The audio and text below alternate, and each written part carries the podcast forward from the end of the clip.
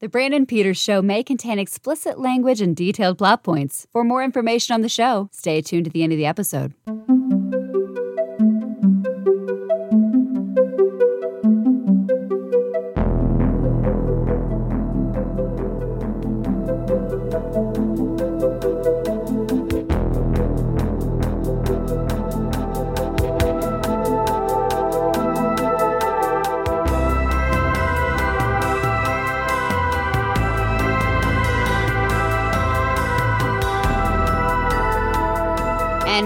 And here's Brandon.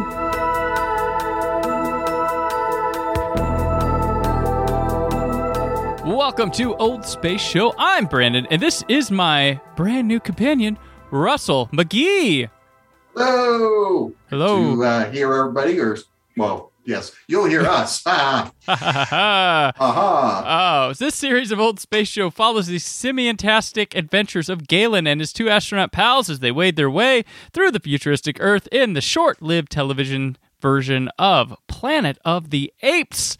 Welcome to Old Space Show, Russell. You have been on long ago, and normally you and I have talked to Doctor Who stuff or classic horror stuff, but we're both Apes fans in here. Um, Yeah. For people who don't know, we're just because I have people that listen to Old Space Show and nothing else. I don't know why. I don't know why, but thanks for any That's listen. okay. Uh, Rosa, you work at the network down at IU in Bloomington, and also you are audio engineer, Big Finish. We love stories. I am. I, I do the sound designs on the Gallifrey Time War series and getting ready to do uh, Gallifrey War Room, which was just finally announced. So I can talk about that now. there you go. Yes. So yeah, yeah, I've, I've been working with them for eight years now, and I, dude, I think it's I've lost count. I- It's definitely over sixteen stories with just the Time War alone. So, so just a few Doctor Who things. A few Doctor Who things, a few Yeah. private hellos from classic Doctor Who cast members, and uh, your recording sometimes.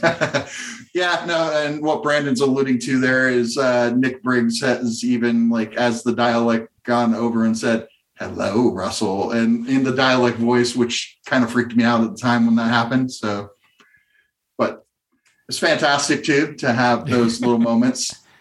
Yep, and, and your work is fantastic on it. Everything else too. I've heard you even like your pro- other other productions. You you do a lot of with audio drama just beyond the Doctor Who. You do stuff um, at university and just all over. Like your your like I always say, your Frankenstein is fantastic. I thoroughly enjoyed that. You've also done like Thank you. uh, live productions like Ed Wood the musical, Mhm. things like that. So And what now? Year before last, we also released the Ernie Pyle experiment for Oh, yeah. WFIU, Mhm. which was a 13 episode uh, full drama series that we produced there, and that ended up getting a Audie nomination, um, which is kind of the Oscar equivalent in the audio world, um, and so that was huge. And you know, first time out of the gate submitting there, and, and we got a nomination, which was really cool.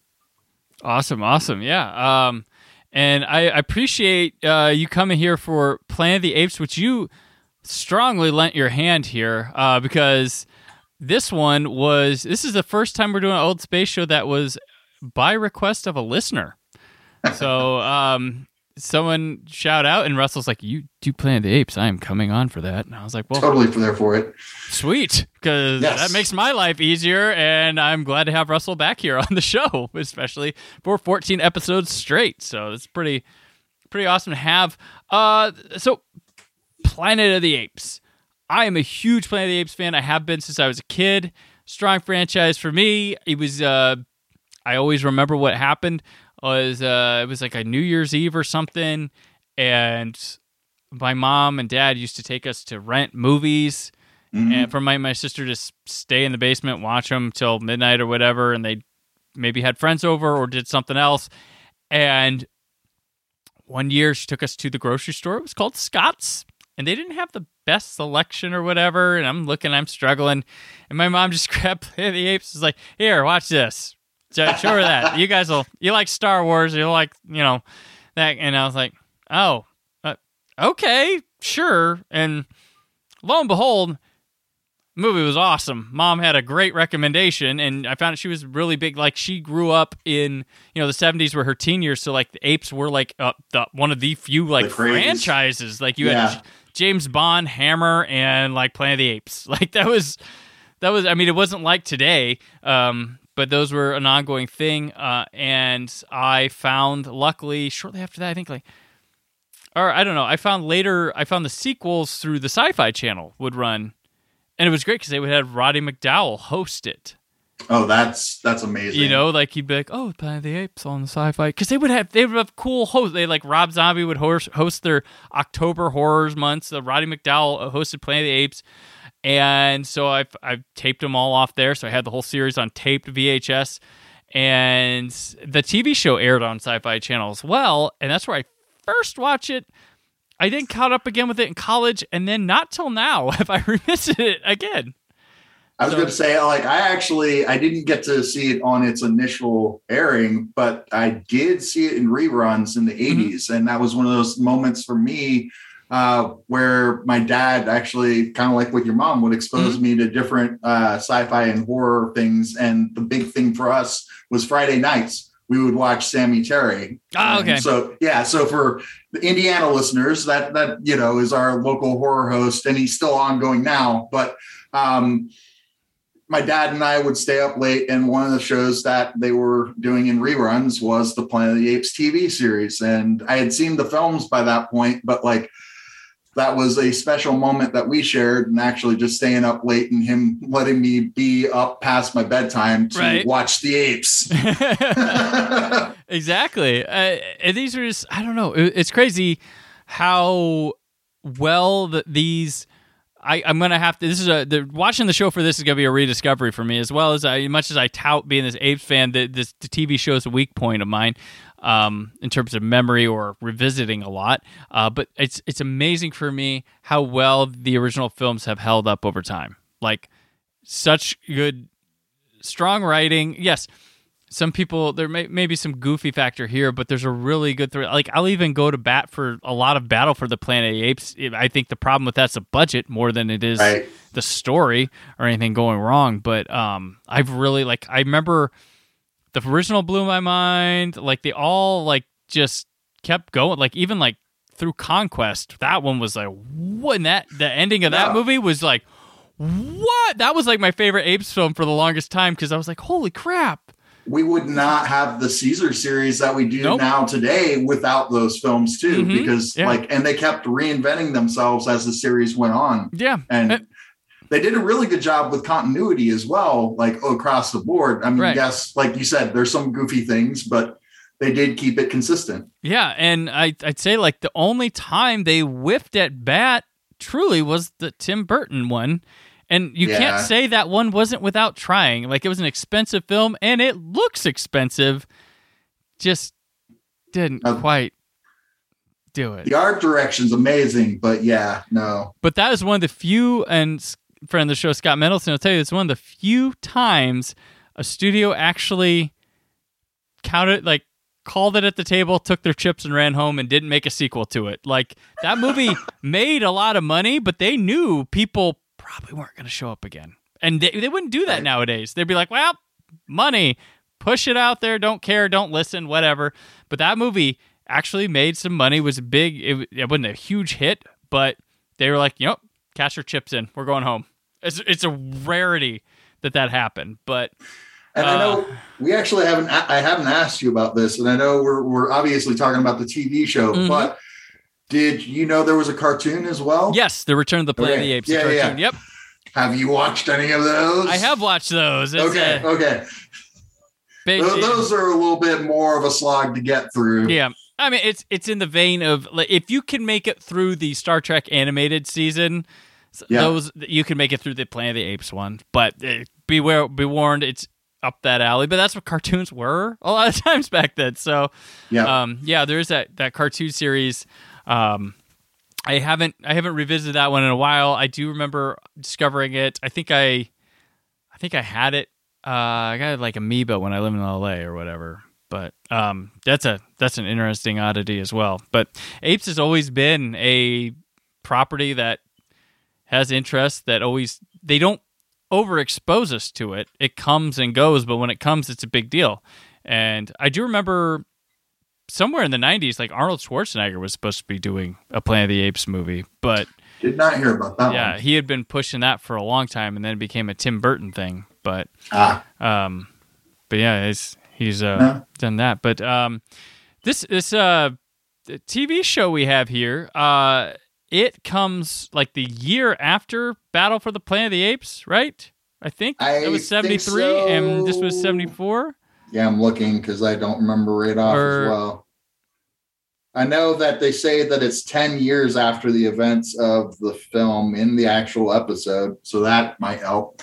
But, Gotcha. Um, uh, do not see right off 74, 74. So Okay. 68 and then 74. Okay. Yeah, because they um, what happened? Like they they were planning on doing this show or something, and then they ran the first three movies as like on TV again to see what the interest was, and they rated really high. Um, right.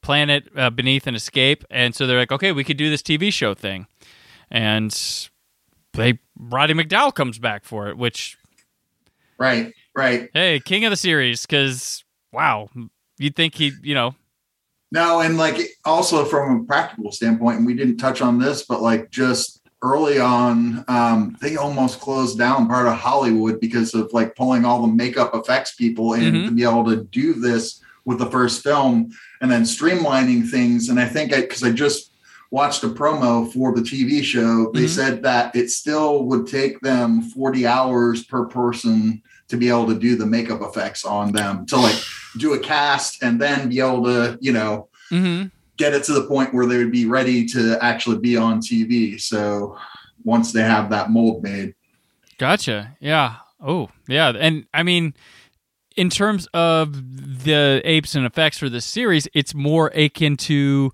Beneath, or not Beneath, um, Battle than it is the rest of the series, where, Right. um, you know, there's time, there's not as much money. It's people in masks.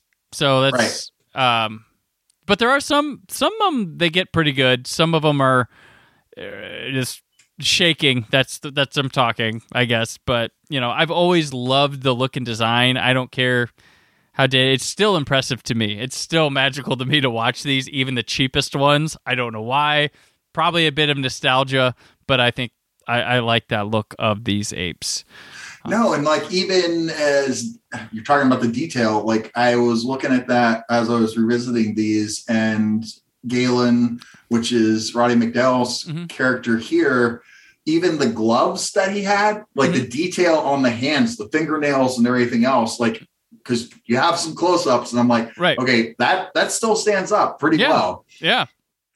And they they uh I will say before, you know, not getting into the episode so far, but they don't heavily rely on using stock footage from the films, which is nice. No. They could have, which some other shows based off movies have heavily done that in the past. Um this this series though, uh one of the funny thing is uh, it beat out another science fiction icons uh, attempt at a show for this fall 1974 season. Uh, Gene Roddenberry had a high profile uh, Genesis 2 was his. Oh, high yeah. profile thing during a pilot season and CBS is like we're only taking one sci-fi show and this is it which uh, Genesis 2 they, he had two shots at Genesis 2 he'd come back with another shot later and they both end up being TV movies down the road I can't remember if the first one had John Saxon no the second one had John Saxon it was I was going to say, I knew they changed the lead actor Yeah. in between the two TV movies, but yeah, Yeah, uh, but that's an interesting little oddity about a man who gets frozen and wakes up in the future or whatever. It's a they both play like pilots, so they're not really interesting enough as movies. They don't feel conclusive by the ends. But um, yeah, he would get another shot. Like Genesis Two was a like a pet project for him. Um, and Russell, you know about this um, with apes in particular in production.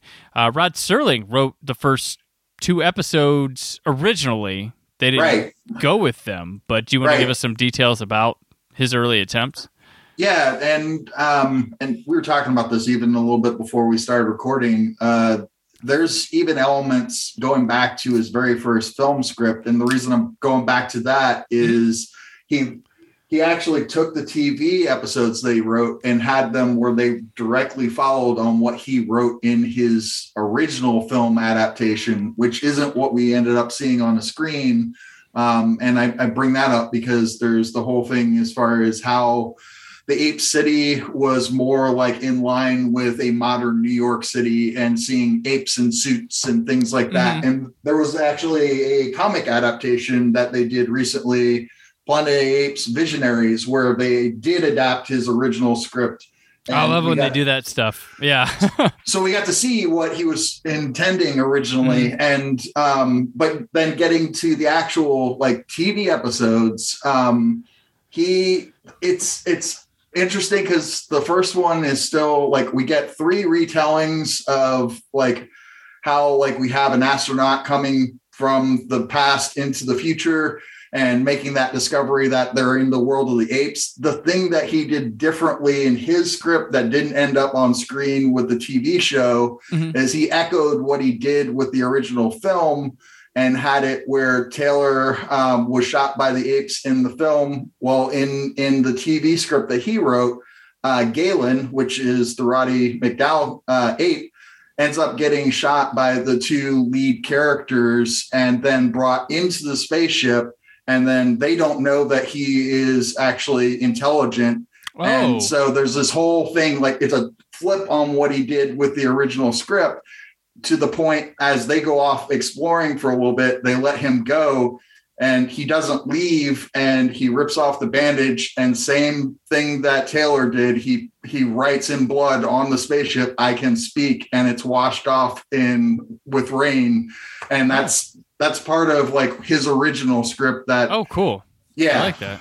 yeah. So like he did like play in reversal as far as what he he had written with the original script. And I I wish we could at some point get to see that in some form, whether that's a comic book or audio play. I would love to see that realized. Interesting. Yeah, no, uh, there's all avenues for those sorts of. There's so many oddities. I'm like, could someone make a little animated film of that with stuff stuff from all sorts of like Star Wars things like that? Like, like give me an uh, Timothy Zahn Heir to the Empire animated, Oh, please. dude. Yeah, no, that that. would be amazing. No. Oh, Yeah. call it Legacy or Elseworlds or whatever. I just I'd like to see it realized, or or try to weave it in with modern continuity. You could do it. Make it animated, so maybe it does, maybe it doesn't count. Who cares? Um, just it'd be interesting to see that pulled off. But uh, stuff like this would be great too. There's other, like you know, uh, Jodorowsky's Dune would be great to see animated. Uh, Oh, like yeah. Superman Lives. Like do these things. you have my dollars. Yes, they they would keep taking them. Yes. Um, but without further ado, let's get into this. Let's uh, let's discuss this first episode, Escape from Tomorrow. Two astronauts survive a crash landing on a planet where intelligent apes rule over humans. The men find that their own intelligence challenges the apes' superiority and puts their lives in danger. All right, this one is directed by Don Weiss, written by Art Wallace. Joe Ruby and Howard Dimsdale will serve as story consultants on this series. It stars Roddy McDowall, Ron Harper, James Naughton, Ro- Royal Dano, Mark Lenard, Spock's dad, uh, Woodrow Parfrey, and Booth Coleman. So I want to get to like director Don Weiss. I like to run down who's in these things because a lot of these old space shows are old and some of these actors aren't prominent anymore. They may have been back then, or they there's connections you can make throughout this seeing things. But uh, Don Weiss, he started career in film in the early 1950s, moved on to TV where he'd spend most of his career. Um, he did Casablanca, the TV show. Uh, Jane, and like listen to this name, Jane Wyman presents um, Fireside Theater. Uh, he did a, the Thin Man television show, Andy Griffith show, Alfred Hitchcock presents. He did the episode Steel for the Twilight Zone in 1963. Patty Oh, Richard Matheson. hmm did uh, Patty Duke, Batman, uh, The Virginian, Happy Days, Ironside, Kolchak, SWAT, Matt Helm, Baretta, Starsky and Hutch, MASH, Hawaii Five O, Chips, T.J. Hooker, Fantasy Island, Love Boat, Remington Steele. Listen to this. This is I just love it. I'm like MacGyver, Hill Street Blues, Simon Simon. One of his final credits, Russell, Freddy's Nightmares. Ah, oh, that, that's a talk about a TV show. I'd love to see actually uh, officially released. Someday. Oh yeah, it's getting. I, I hear it's getting close. They have it's it's uh, on a streaming service now. So that's the next step Which is someone to be like, streaming service. It's one of the, it's a newer horror one. That was like their big thing was we have Freddy's Nightmares. I can't remember. That's It's- amazing. Shudder has competition now, so um, okay. that's what that's what I realized. I'm like, oh, and they got Freddy's Nightmares, and I know there's a bootleg site that has legally been selling it, so something's got to be getting close to figuring it out there. Um, Wallace, um, we know Roddy McDowall. We don't need to go over Roddy here. Everybody coming to this knows that, but uh, Wallace, who Art Wallace, who wrote this, uh, he does two episodes of this show, two episodes of Star Trek, uh, Assignment Earth and Obsession, uh, the Bill Cosby show, Bill Cosby show, and one. He here's the thing: he's one of the creators with Dan Curtis of Dark Shadows, and wrote 65 episodes of that show. Huh. Pretty crazy. So they got some big guns here going They at do. it. Like Dark Shadows is humongous. Like tell the kids, you don't realize Dark Shadows was it. Like that was a big deal. Um so and and for television too. So you got a guy who created Dark Shadows coming over to Planet of the Apes. It's a big Dark Shadows is still running in popularity at this time. Probably, I think. Can't remember, but I think so. I think you're right. because it ran to- 68 to like the mid 70s. So Art Wallace probably a hot name here. Um, but I was like, I was like looking, I was like, Dark Shadows. What do we, oh, he half created it. Oh, okay, okay. like Dan Curtis had the idea, and he was brought in, and those two fleshed it out. Um, Dimsdale, who's uh, story consultants, um, same posi- uh, same position. He held that on uh, Million Dollar Man, Amazing Spider-Man, and he wrote National Velvet and uh, Abbott and Costello meet Captain Kidd, and Abbott and Costello meet Jekyll and Hyde. Uh, also writing Zane Grey Theater, My Three Sons, The Fugitive Bonanza, The FBI, Gunsmoke, Quincy M. Emmy, and then he takes a break and comes back in the late 80s and writes for Superboy. Yeah. yeah, you know, Superboy. Yes. The other story consultant, Ruby, he is the co creator of Scooby Doo. So, That okay. Yeah. There, there- there's some credibility there too. yeah, uh, and he's an he was a, he was a big Hanna Barbera guy, editing uh, Flintstones, Yogi Bear, Jetsons. Uh, he also uh, did story supervision on Josie and the Pussycats, and wrote Mm. for Space Ghost. So, but dude made Scooby Doo. Like this is talent. This is like I mean, this show got canned after 14, but they were. It wasn't like they weren't trying here. Um, our stars, uh, Harper, he had a career in television, um, doing stuff like Land of the Lost, Remington Steele, 90210, Melrose Place, Boy Meets World, uh, Two Guys, a Girl in a Pizza Place, West Wing. He was in Michael Bay's uh, Pearl Harbor, and there's a cult classic movie called The Poughkeepsie Tapes. He's in. He stars in. Uh, Naughton, uh, early. This is early in his career, uh, but he did episodes of Fall Guy. He'd be in Ally McBeal, Law and Order, Criminal Intent, Damages, Gossip Girl, Blacklist.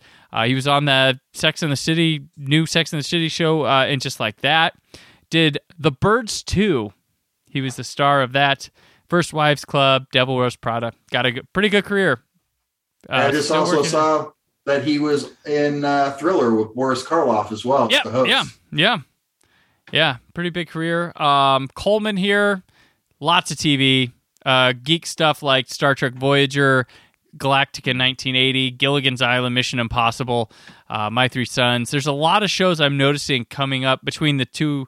We record these in blocks, as I've always noticed, but between the two episodes we're talking about here in a row, there's a lot of show semblance uh, that comes with these. Uh, but he was in The Suite Life of Zack and Cody.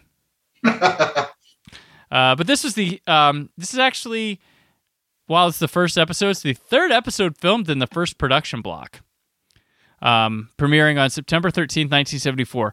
I always find it fascinating when they do these like lead off episodes like down the line. Like I get it, it's weird. Like shouldn't we warm up through this first episode? But I- I guess the idea is I want you to look like you've been in character Yep. in the first episode.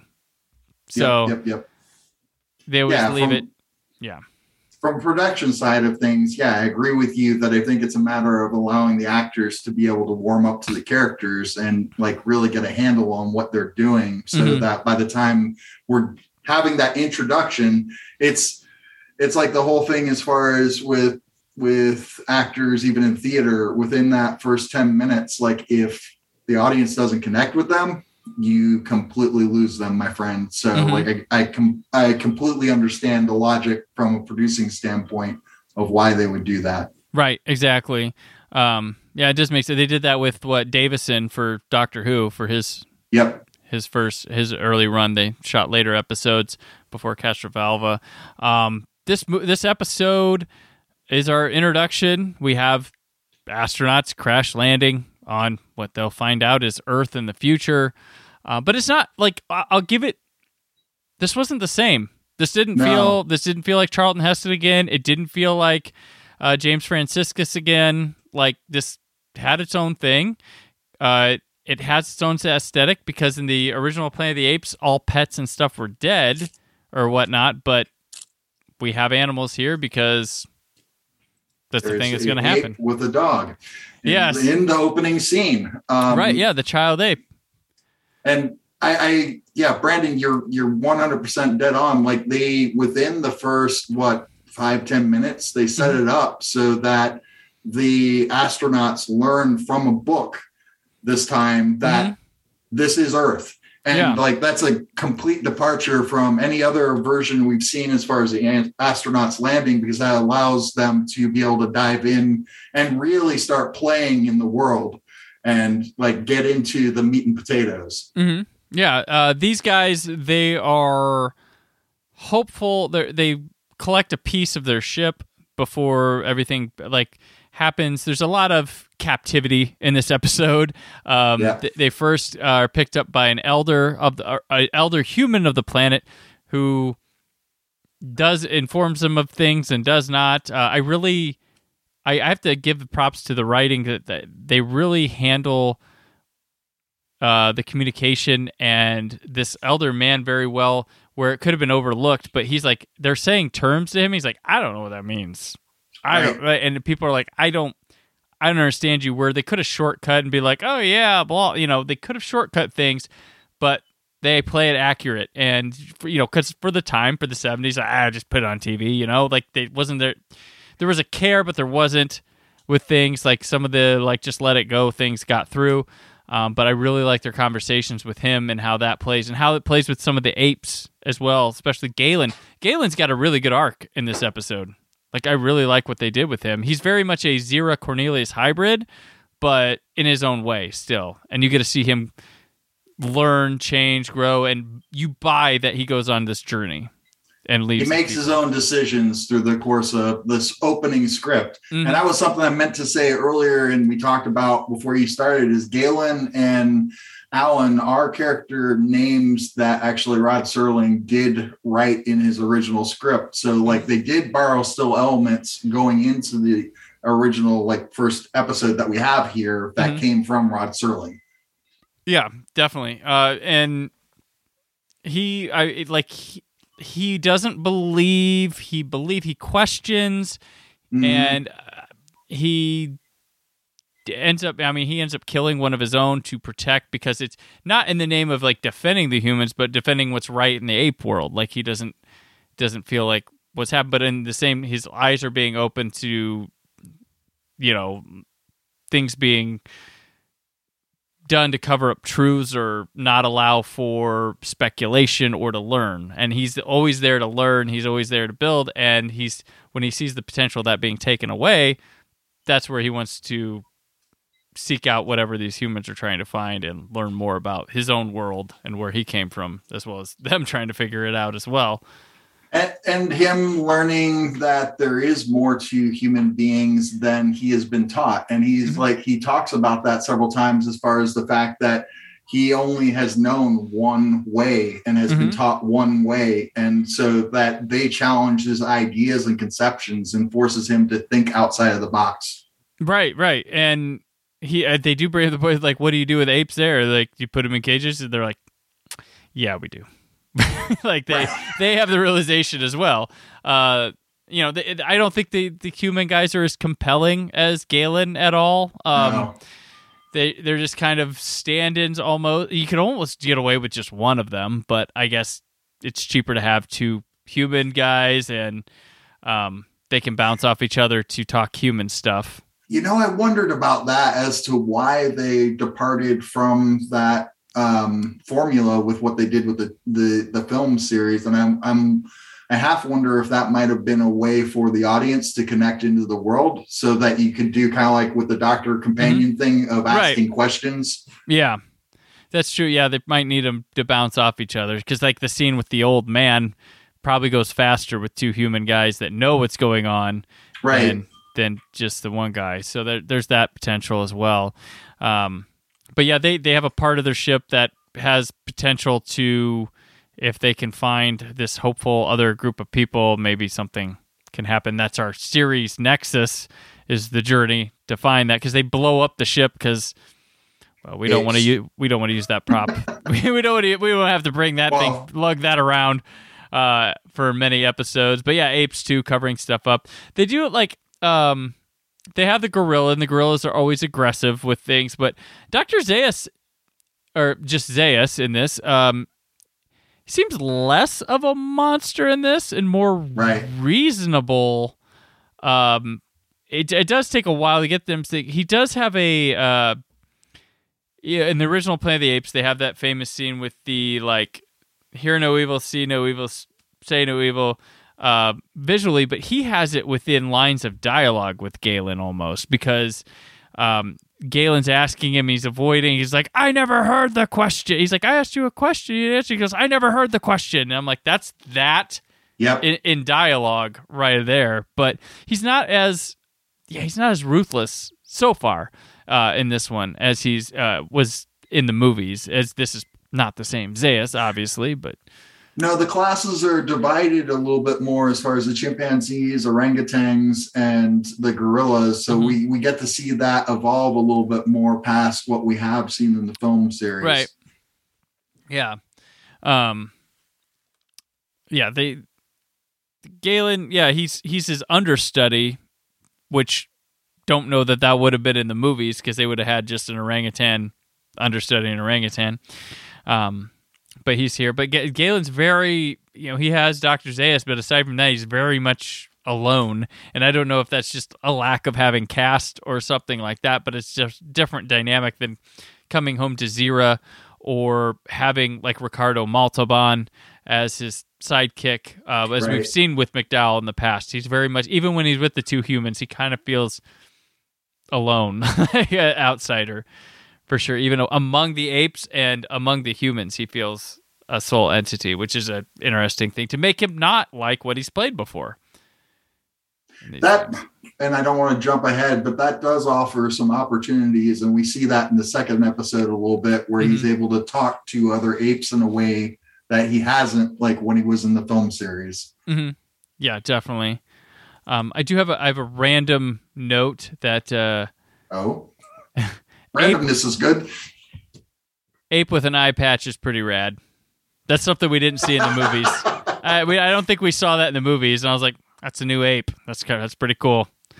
That's pretty. There wasn't much to the character other than he was a, a tattletale of "Let's go to the village, tell them what's going on." But Right. yeah, um, but uh, uh, this is a overall it's, it's all right episode. It's very much uh, setting the stage thing and trying to fill an hour with it when it's probably probably a good 30 minutes episode in here but it's stretched to the 50 they're trying to do a good job of for anybody who's not seen the planet of the apes before reintroducing the Right. ideas of the world so that like everything that we've already learned from how taylor came in or Mhm. the other astronauts it's all encapsulated in this hour yeah there's i mean there's a lot of back and forth of capturing like oh we're stuck here Yeah. now we're stuck here we'll go to the ship now we'll go back later we'll go to the ship there's a lot of use of minimal sets uh which will happen and just yeah like i said a lot of a lot of stage setting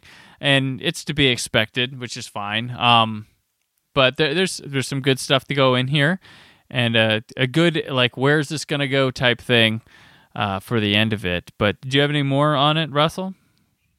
No, uh, the only and you you mentioned something. The only thing that I remember is as far as a stock shot that we got from mm-hmm. the films was a shot of the Ape City because they I don't I don't want, know why they didn't actually just reuse that set when they were using somewhat many other sets from the films. Right, right, yeah. That, Maybe because the extras. I don't know.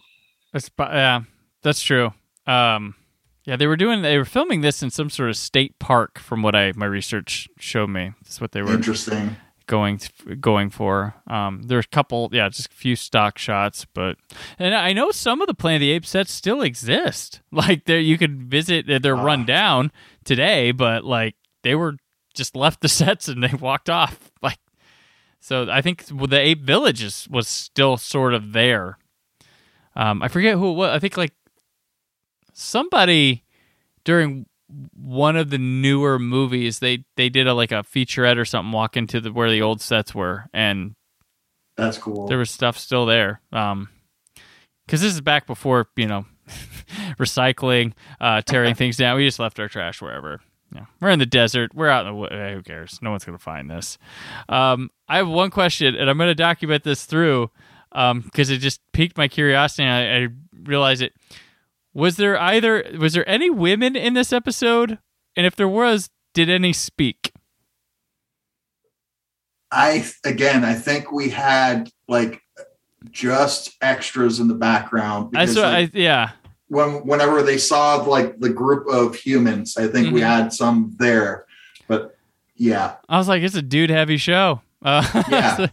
I was like, wow, okay, because one of the strongest characters in the entire series was Zira, and yeah, no, no women here yet. We'll find no, one. Not even Nova.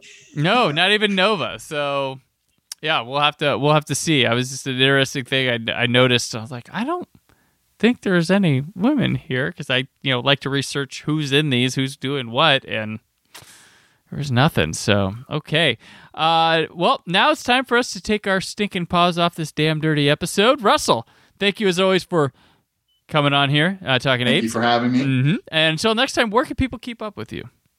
Uh, they can find me with uh, WTIU.org or Indiana Public Media, um, and then Big Finish uh, Productions. And if you actually just do a, a, search with their search engines for my name, you'll be able to see all the productions that I've done with Big Finish there. All right. Hashtag go ape. And I'm on Twitter and Instagram at Brandon4KHD. Written work at WhySoBlue.com. There's more from the Brandon Peters Show this week, but from old space, it's a madhouse! Thank you for listening. The Brandon Peters Show is a Creative Zombie Studios production. Produced by Brad Shoemaker and Brandon Peters. Written and edited by Brandon Peters. Announcer vocals by Jessica Alsman. Theme song by Metavari. Web design and show art by Brad Shoemaker with Brandon Peters. All music and clips featured in the episode are property of their respective studios, and no infringement is intended. Additional information on this and other episodes at BrandonPetersShow.com. For any inquiries, press opportunities, or sponsorship, contact mail at BrandonPetersShow.com. show is available on Apple Music, Spotify, or anywhere podcasts are found.